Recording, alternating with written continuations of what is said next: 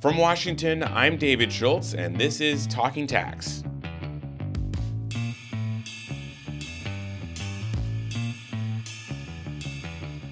If you were combing through the budget proposal President Biden released last week, and let's face it, who wasn't? You might have noticed something familiar. The president wants to revive the child tax credit that was implemented during the COVID crisis and then allowed to expire. The odds that this will actually come to pass are probably slim, though, given the divided nature of Congress at the moment. But if nothing's happening at the federal level, things are different in the states. To date, 11 states have adopted their own child tax credits, and today we're going to be talking with the comptroller of one of those states, Connecticut. Sean Scanlon was elected to his first term as comptroller last year, and before that, he was a member of the Connecticut House where he chaired its finance committee. Bloomberg tax reporter Donna Borak spoke to Scanlon from his office in Hartford about why he thinks a child tax credit is the best way to help lower income families. And he also talks about why he was glad to see a child tax credit in the president's proposal. Well, the president is fond of saying that budgets are a reflection of a government's morality, uh, and that is a reflection of the fact that he knows firsthand uh, that those policies will make a difference in cutting child poverty in this country. Not because he just believes it, though I know he does, but because the data shows that that is what would happen if we reinstitute those policies.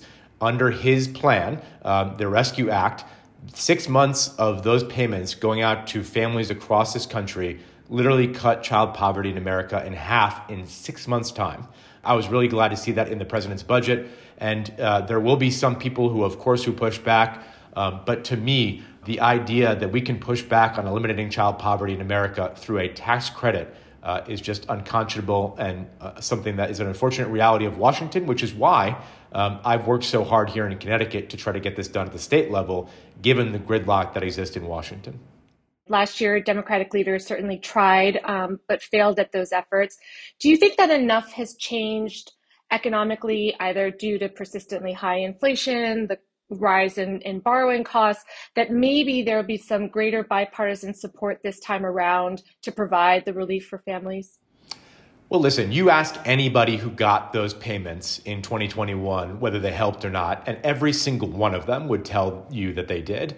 Um, every single constituent of every single member of Congress, Democrat and Republican, uh, benefited from these child tax credit payments um, and the fact that we expanded that. And what's worse for people that they don't realize is that the expansion under the Trump tax cut actually goes away in 2025. So um, we could see a reality in which somebody was getting $3,600 of benefit in 2021, and that could go down to $1,000 in 2025 unless the president acts or unless the states act. And to me, um, that's just not a reality that we want to see in America. Um, we've been going through a difficult time here with inflation. Uh, we're trying our best to get that under control at the federal level, but states are now stepping up to act because they want to make inflation less bad for families. So, one of the impacts of the fact that the, the federal um, child tax credit expired is that many states, as you mentioned, about 30 or so, have moved forward with their own version of the federal earned income tax credit. And then 11 states have enacted their own child tax credit. You know, adding to that, I mean, can you talk about the response and perhaps the, the, the necessity of states having to move so quickly in this direction? Well, I was a congressional aide for 10 years for uh, Chris Murphy, who is one of our United States Senator here in Connecticut. And I know firsthand the agonizing pace at which Washington moves. Uh, and in recent years, the gridlocked pace that they don't move in. Uh, and so, myself and other people who were watching that said, you know what?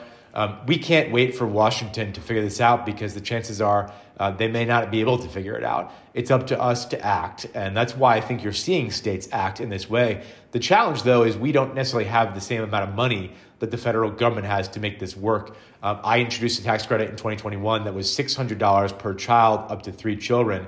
When you do that together, if you had two kids, that's pretty much only half of what you're getting from the federal benefit altogether. We wish we could do more, but states' budgets are much more limited. Uh, and, but we're trying to do something within our means to deliver real tax relief to working class families. So you were the first to introduce um, the child tax credit program, as I understand, and I've heard that this is your number one passion. Um, firstly, how did you come to the issue, and why is this something that Connecticut hadn't pursued prior to 2021? Well, I was raised by a single mom, and uh, my mom ran a small business. And after my folks split up, my mom got a job. She had no college education. She had no business, you know, a resume to speak of in, in recent years. And she put together a small business that literally put food on the table and put, uh, you know, clothes on my back. And I saw my mom struggle quite a bit when I was growing up, and I know firsthand what that benefit would have meant to her um, if she was raising me in this day and age. And the challenges that she faced are worse for people today than they were back in the 80s when I was growing up. And so um, I know what it's like to come from a family that's trying to live paycheck to paycheck, and it's very hard. And there's a lot of people in our state that are doing that. And so when I became chair of the tax committee in 2021, I asked a number of people, you know, what's the most transformational thing that I can do to try to make it better for those kind of people in the state? And person after person said a child tax credit. You know, it's very expensive to raise a child uh, in this country. Here in Connecticut, it's especially expensive because it's a high cost of living state. Um, whether it's childcare, food, diapers, wipe, clothing, rent. Uh, in, in, some cases, uh, you know, the cost of raising a child and paying for daycare in this state is 75% of the cost of what a minimum wage worker earns in the state just for childcare alone. Um, if I can try to make that better by partnering with my colleagues on both sides of the aisle here in Connecticut to pass a child tax credit, I thought that it would be a transformational policy, and that's why I, I first introduced it. So you mentioned earlier your target had been to provide families with six hundred dollars. Um, the the tax rebate that was passed was for two fifty. Can you talk about even just having the two fifty? what the immediate impact is that you saw and why did that number end up lower than than what you had been hoping for well, when I introduced it in 2021, there was a lot of people who were saying, we don't need to do this because the feds are going to act. Let's just wait and see what happens with the president, with Congress. Um, and I, like I said, knew better and knew that despite their best efforts, uh, it, it, was going to be very tough to, to reinstitute that plan. And so um, wasn't able to pass it the first year, but then in the second year, once it became clear that Senator Manchin was not going to go for uh, you know the, the reauthorization of it, and that was not going to happen, especially going into an election year.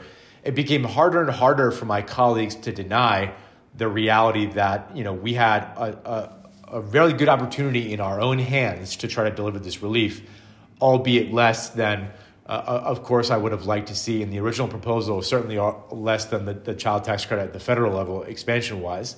Um, and so we were able to settle on 250 because that's what uh, we were able to afford in balancing that budget in 2022.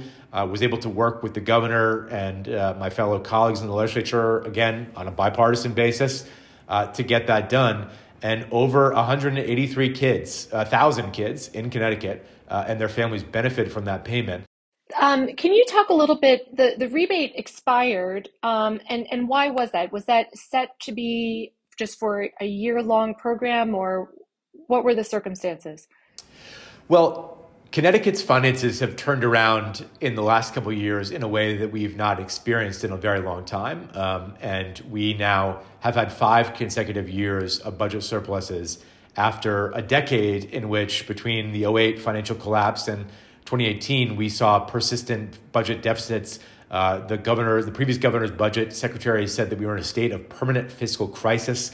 Uh, and there were a lot of people who, uh, while we're doing better, are a little bit worried about what happens if we go back and are we having a tax policy that's built on sustainability because what was happening a lot in Connecticut and what happens a lot in other states in the country is politicians make these big promises they start these programs and then the first sign of bad trouble they scale them back uh, and that's not what makes predictability for citizens for businesses for uh, you know people who want to invest in Connecticut um, so I think what had happened was in 2022 people said, all right, Scanlon, you know, you're right. We should probably do this, but why don't we start with 250 because that's kind of a modest thing that we can afford. It'll cost about 125 million dollars, whereas your full plan costs 300 million.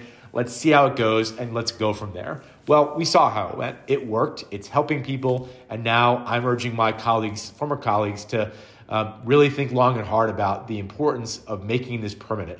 There's a lot of different tax proposals on the table right now. The governor has a very large income tax cut that he's proposing, and I support that. I do think that we need to put together a holistic approach to it and balance out our tax code by a number of different tax cuts to the people on the lower and middle class of the spectrum.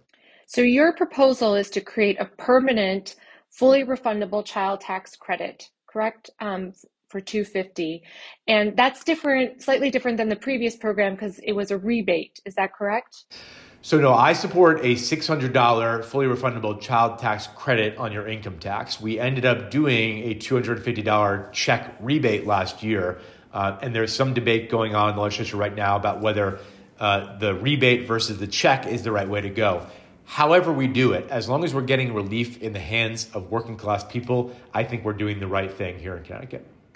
So, as you mentioned, Governor Ned Lamont has taken a, a, a similar, a, different approach um, in providing relief to the middle class. He's proposing, as part of his budget, an income tax reduction that you just spoke to for families earning less than 150,000, as well as increasing the earned income tax credit.